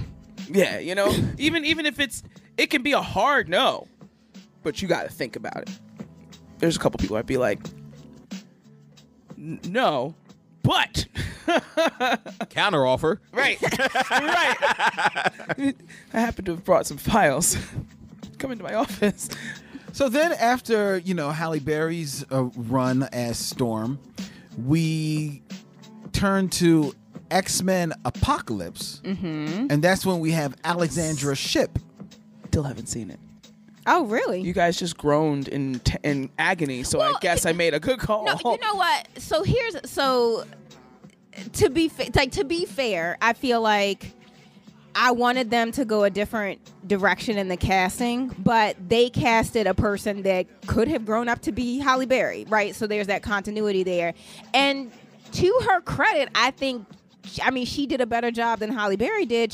At one point, she's speaking Arabic. As she held her accent. Not that, I mean, that's like a low bar, but I mean... No, it's not for a major motion picture. Well, I mean, to be able to do an accent. No, I'm saying, but a low bar in the sense that shouldn't even be something I had to say, but it's like... Oh, I see what you're saying. But the fact that it was like in the first movie, it was there, kind of second movie, it was like... No, it's gone. Gone. It was gone by the second. I know it was completely gone by the third, and it was just like, okay. Oh, you're talking about Halle Berry? Yeah. So it's like gone by the middle of the first. Yeah. So it's like, so we're not even trying. So I do feel like Alexandra Shipp brought everything she had to it. Mm-hmm. So I thought she herself did a good job, but again, she wasn't given much to do. And again, my issues with Storm, when we meet her in Cairo, her hair is dark, and then they explain her white hair as something that Apocalypse did, which again annoyed me because you're stripping all of the depth of her character. And so that's what they did with Rogue in the first X-Men, but it's like, as far as I'm concerned, they never really explained why Rogue has the skunk stripe, other than it is said that if you have hair discolorations, it kind of is an indication that you will probably manifest as a mutant. So I thought them adding that into the movie was clever, but with Storm, her hair and again her eyes have real history, so it's you can't strip that. It's like Apocalypse, he had nothing to do with her. Right. It's like, entrepreneur, no. I'm sorry. It just annoyed me. So again, we don't get to see black female superheroes, and then when we get one, you have stripped her of everything that makes her as glorious as she is. And I just think that's bull. Well, so was the movie, so it made sense to me. It's fitting. Yeah, it fit right in lockstep with that. And also, that is unfortunately what happens when these properties get bought, licensed to other, companies and corporations who really only care about the license itself. And, go into the source material and just pick and choose and... to craft some type of story. Now, if that happened all over the place. It even happens in the actual Marvel movies. But when the Marvel movies, those are people that are invested in the comics. So they're trying to, one, write a story that makes sense. And two, pay attention to some of the more honored traditions and things about these characters, viewpoints about these characters. Whereas 20th Century Fox, Universal, they've had a couple of those movies. They just like don't even care, and that's what happened with, you know, the crazy thing is that really didn't happen with Spider-Man. And I think it's because Spider-Man's story is just so well known, like you just can't change. You can't change it, but so much people are like, "Yo, that ain't Spider-Man." But the X-Men, as big as they were, average guy on the street doesn't know the X-Men story, so they feel like they can do whatever. And unfortunately, that's the same thing with Fantastic Four. They did the same thing with Fantastic Four, and if you're going with the X-Men, they're going to pay attention to Cyclops, they're going to pay attention to Jean, and everybody else, they don't even care. I mean, they killed Cyclops off screen. That just tells you how much they did not care about anybody else in that entire property. And as far as X-Men is concerned in particular, a lot of the more popular characters weren't on the team all at once. You know what I mean? Too, yeah. So in order to get all of the crowd pleasers on one team, you're going to have to overlook a certain number of continuity things just to keep people happy.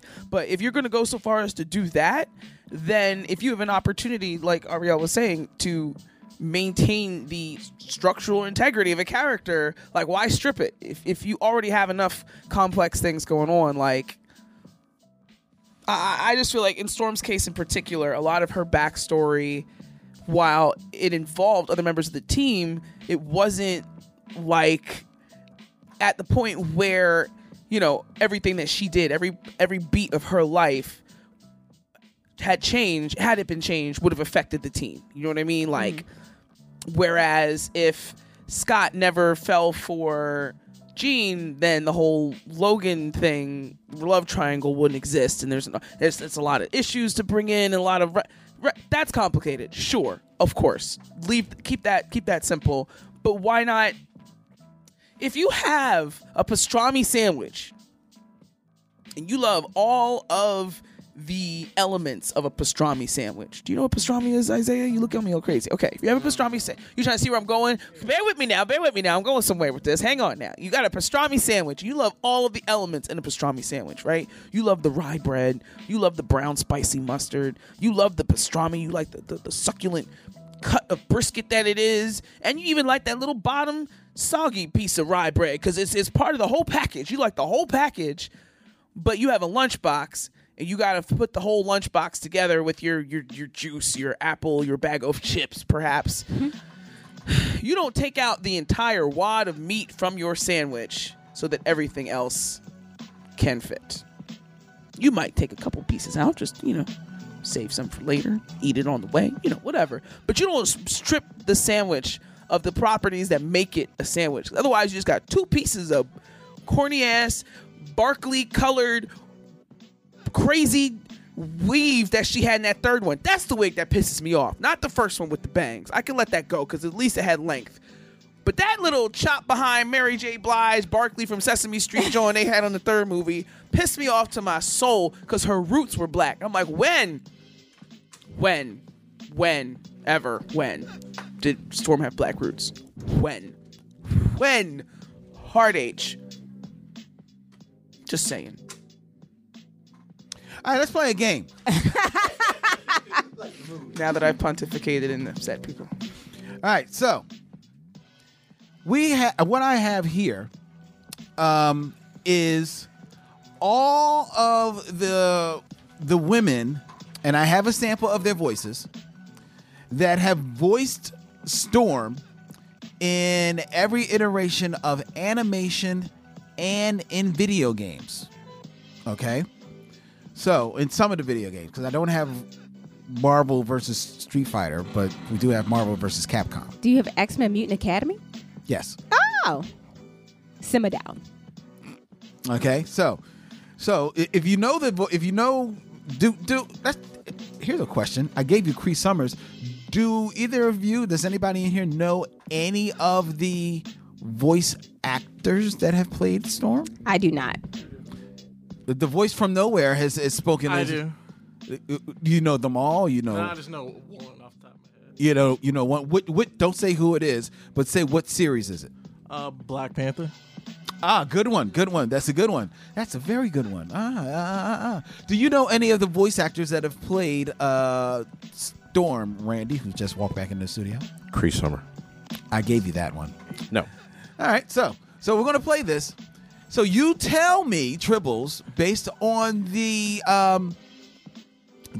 voice that you hear, whether or not this is a white person or a black person voicing Storm. Hopefully this is fun. I hope it is. That's the plan for it. If it isn't, we shall roast you alive. Please do. Wouldn't be the first time. Right. So I'm gonna turn that. Len's like, ha! That's Tuesday. Turn that down. Turn this up. All right, let's go.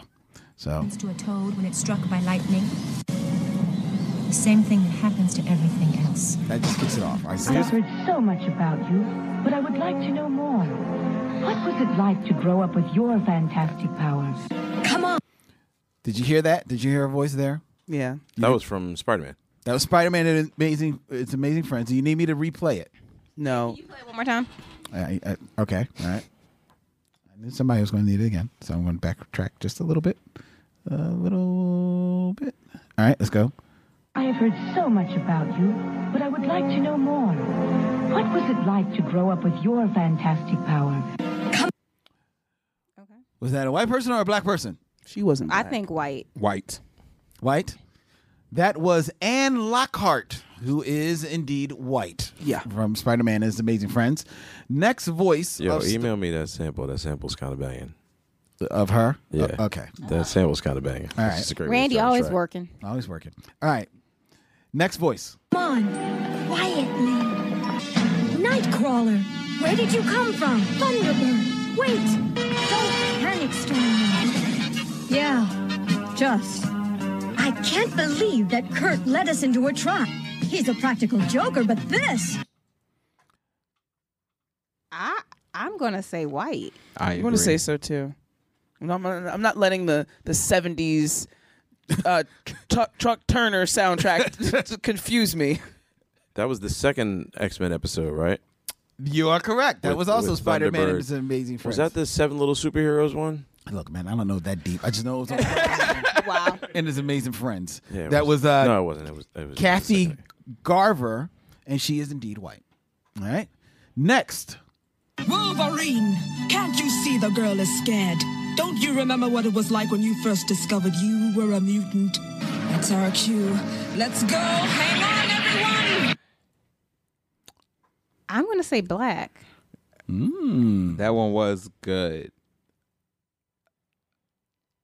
That was a good approximation. I'm going to say that was another Karen. Yeah, I'm going to say it was Becky with the good hair. What about you, Randy? I have no idea.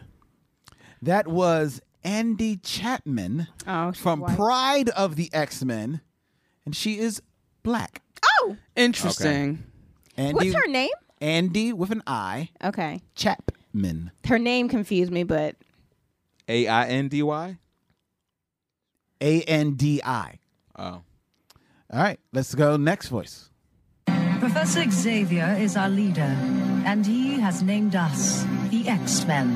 Wolverine, Gambit, I know you better than anyone. But even if Bishop had accused me, I would not know that he was lying. We are all capable of evil. White. I know that's the 90s. The Fox show. I feel like this one's a trap. The other one was a trap. I think this one's white. You think this was white? I think so. I'm going to guess black again. That is from the X-Men 1992 to 1993 and Spider-Man from 1994. That is she appeared on there. That was Storm, voiced by Iona Morris, a black woman. Wow. I'm feeling good. I see. Next voice. I have been dedicated to the X-Men since I was a teenager, never allowing myself a life beyond my work. I have a chance to make a difference here, to heal a wounded planet, and to be happy with a man that I love. A great man. Is that Archon? I'm sorry. Is that who? What is that? What's that from? Can you tell us? I can tell you where it's from. That was from the X-Men cartoon from 1994 to 1997. Yeah, that was the episode where she was going to stay with Archon. Archon, yeah. Yeah. I remember that. I remember that episode. Anyway. And that was also, the last bit was from X-Men Mutant Academy 2 from 2001. Okay. Is that a white voice or a black voice? I give up now. Yeah, I'm just going to say white. I'm going to say white. I just give up. Y'all corny. I'm going to double down on this rock and the rock, paper, scissors. That was Allison Seeley Smith, a black woman. Oh, she was black. Wow.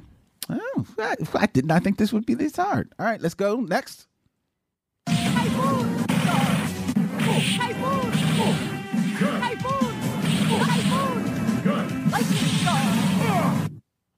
think that's a trick question. That's neither a black nor a white woman. That's a Japanese woman. I was going to say Asian. Or Korean. Yes, that.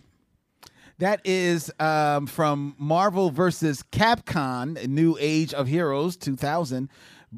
Storm voiced by Catherine Disher, a white woman. Oh. Next. All right, then. We're behind schedule. Let's begin. Stormcatcher. Computer, begin. No, protect me. Get me from here to there safely. I'm in your hands, Evan. Focus, Evan. Remember your training. We covered smoke screens just last week. Hurry, Evan, use your ears. X-Men Evolution, black woman. Black. Yeah, you sound pretty black to me. Kennedy? Oh, see the look in your eyes. I'm going to be different, guys. I'm going to say she's white. Could be wrong. That was X-Men Evolution. Kirsten Williamson. Kirsten? Oh, no. A black woman. Oh, okay. We can be anything we want. We can be Kirstens. We can be Kirstens if we want to. One of my earliest friends was a Kirsten. Okay. I got scared, but it's fine.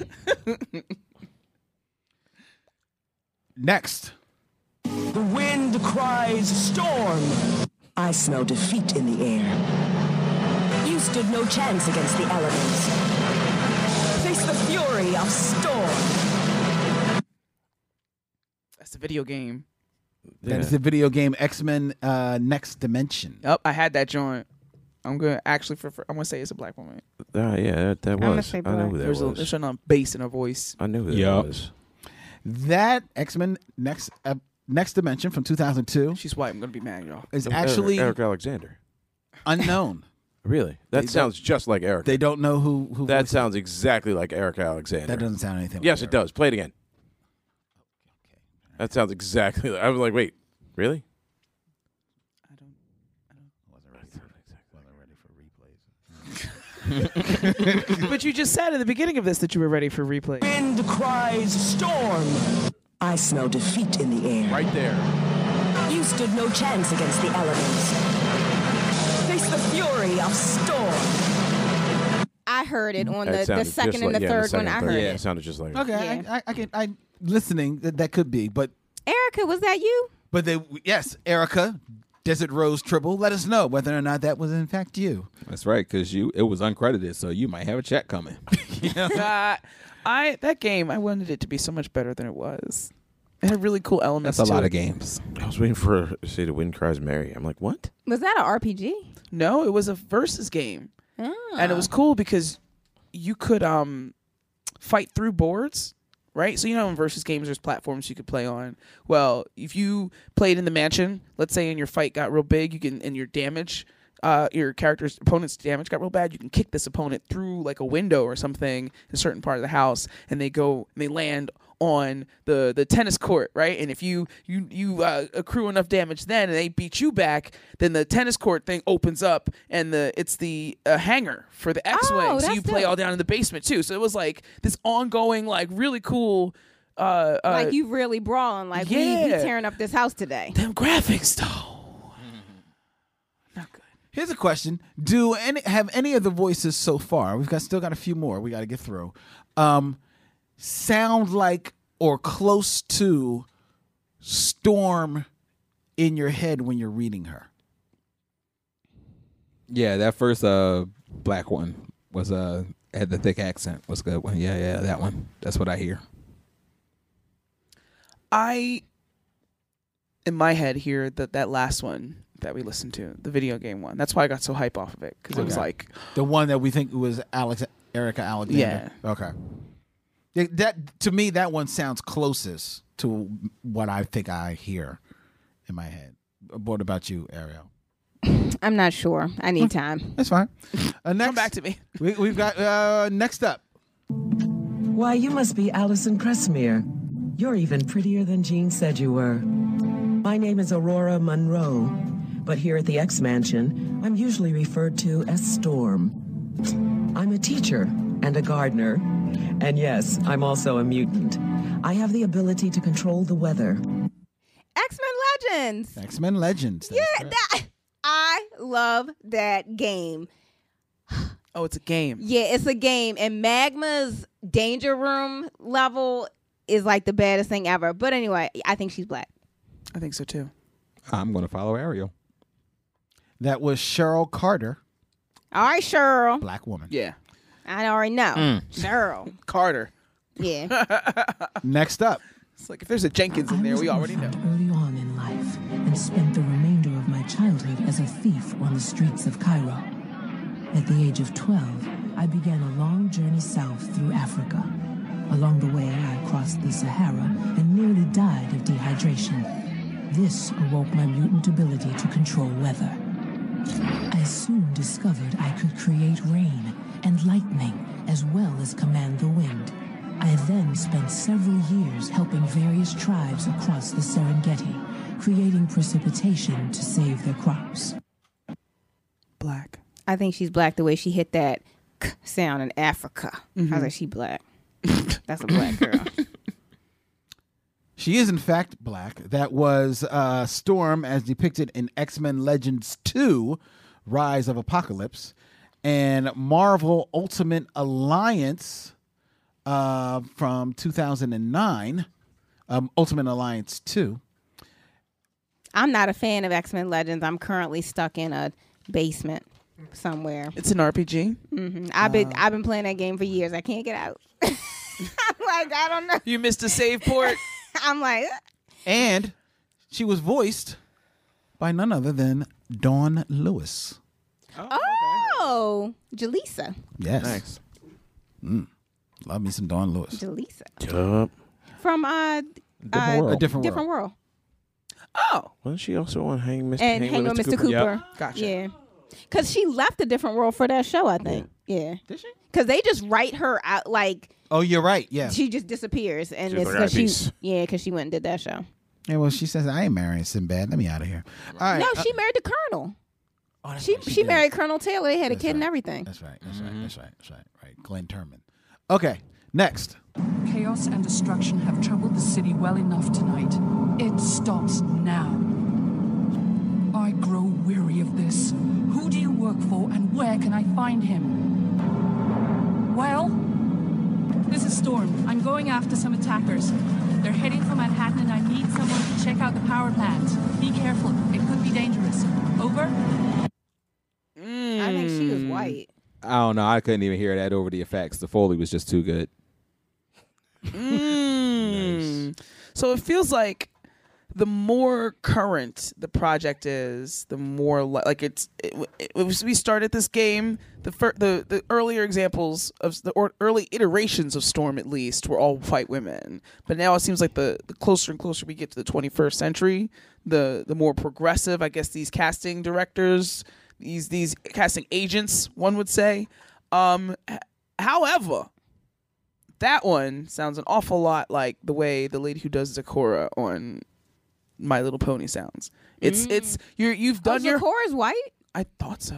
Oh, I don't know. I'm asking. I would assume so because they're Canadian. Okay. But I could be wrong. We can be... I'm not saying that this person didn't do their homework, right? I'm saying that it's still fraudulent.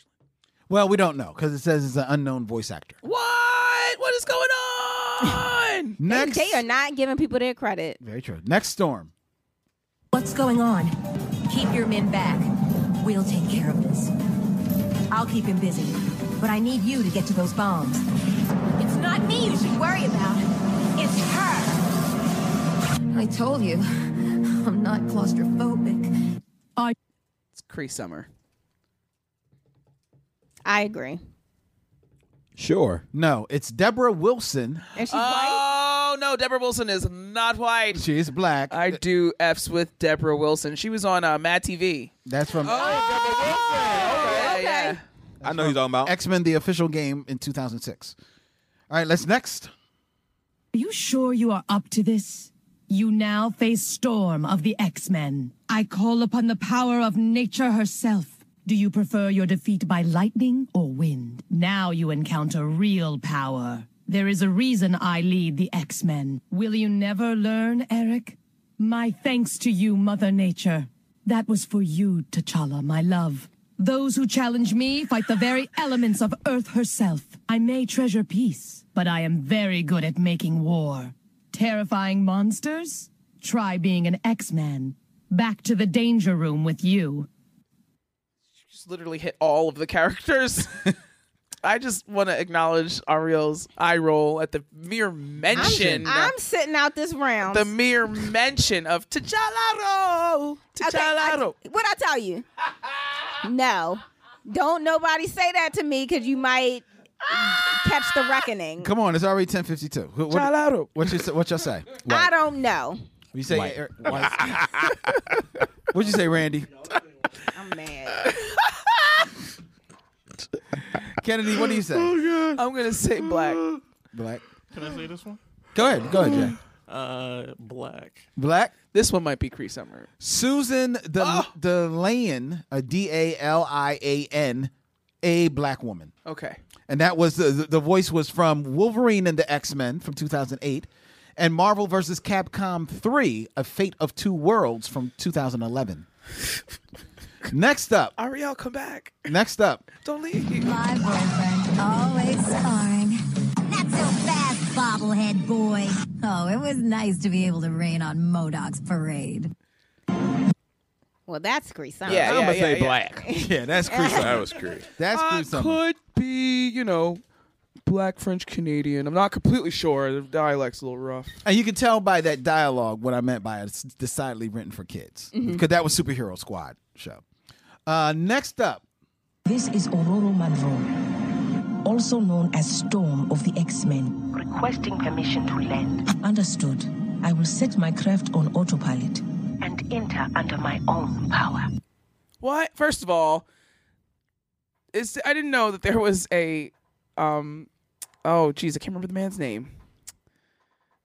Black Panther. The power of the Black Panther has been stripped away. Forrest Whitaker. I didn't know there was a Forrest Whitaker school of African dialects. Because that was terrible. I don't know. Let's go black. I'm gonna say black. I'm gonna say. I mean, the base. It makes me want to say black, but I'm not gonna be surprised if it's a white lady. Jujutsu Tribble. You want to tell them who it is? That is Jill Scott from the Black Panther animated series. Yeah. Oh. She played Storm. And yeah, it was a really terrible African accent. Yeah, that was really bad. That must have been before her African schoolgirl mystery show. No, I think that's how her number 5 or something, but that's how her accent sounded in there too. Yeah, that show was awesome though. I did like the show. That show was amazing. She had an HBO show. A detective agency. What was the name of it? Yeah, something detective agency. First Ladies Detective Agency. Right. Okay. It was so cute. Yeah, and it takes place in Africa, and it's Jill Scott. Yeah, but that was her accent in that too. All right, let's keep it going because it's getting late. Next. There's a storm in the skies. Cyclones. Power of the wind. Nah. White? No more raisins. White. Yeah, Karen. That was Gray DeLise. Gray DeLise Griffin, a white woman. All right, next up. We're coming up on the target zone. I'll look for a good place to land. Psych, watch it. We've got an incoming missile. Is it just me? Or does it seem a little too quiet around here? Avalanche. And it's headed right for us. Way to go, Wolverine. Yeah, well, don't tell me. Tell it to the giant snowball. That's a white lady. I'm going to say white. I'm going to say so as well. That is from Marvel Anime X-Men, as well as the Lego Marvel Superheroes and Marvel Avengers Battle for Earth from 2012, as well as from Marvel Heroes 2013. That is Danielle Nicolette, who can be seen on Flash on CW, decidedly a black woman. Uh-huh. What? She plays Joe's. Did they get married yet? Yeah. Oh yeah. This is new wife and baby. Yeah. Cecile. Yeah. Oh, Cecile. Yeah, Cecile. Yeah. Yeah, that's her name, right? I couldn't remember the character's name. Mm-hmm. So that's it. That's the game. That's the game. And that's do we win? About to say, no one was keeping score. There's no winner's tier. There's no. If anyone won, it was Ariel. Cause y'all. All right, what she win? She, you know what? She won a seat on next week's show. Wow! As we continue our celebration of the 2018 Woman of Wonder next week here on Black Tribbles, as we celebrate Storm and the super heroines that have followed in her wake. Because before Storm, there weren't a whole lot of black women superheroes. After Storm, there's been a little bit, and then we're going to talk about them and talk about where does Storm stand in the pantheon of superheroes in general. All of that next week as we continue our celebration of Storm as our Woman of Wonder here in November. This show will be available come the morn on blacktribbles.com, as well as on iTunes, SoundCloud, Google Play, Stitcher Radio. And any place and every place that podcast be. Like and follow us on Instagram, Twitter, and Facebook, and Tumblr. Hit us up at Black Tribbles. Join the Tribble Nation Facebook group. As well as, if you want to help a Tribble, go to iTunes and leave us a ranking and the ratings, because that helps people find the show. And while you're at it, go there and look for more podcasts that look like ours as we ask you to support black podcasts. Jiu-Jitsu Tribble, as always, it has been a joy having you in the studio with us. Look at you just cracking up. The voice from nowhere is always welcome here, dog. Thank you. Eloquent as ever, sir. I appreciate your banter. Most definitely. And, all right. We got anything else? That sounds like about it. Yeah, I'd say so. There you go. So, for the Jiu-Jitsu Tribble, for the Uncanny Tribble, the Super Tribble, the Spider Tribble, for the Storm Tribble, for the Super Saiyan Tribble. For the Master Tribble. Yeah, him too. What did I say? You know what Tribble. You said.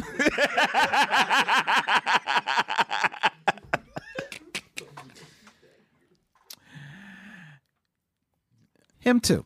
And all the Tribbles at sea. This is the Bat Tribble. In parting, we shall say... Do you know what happens to a bat when he gets stuck in a rut?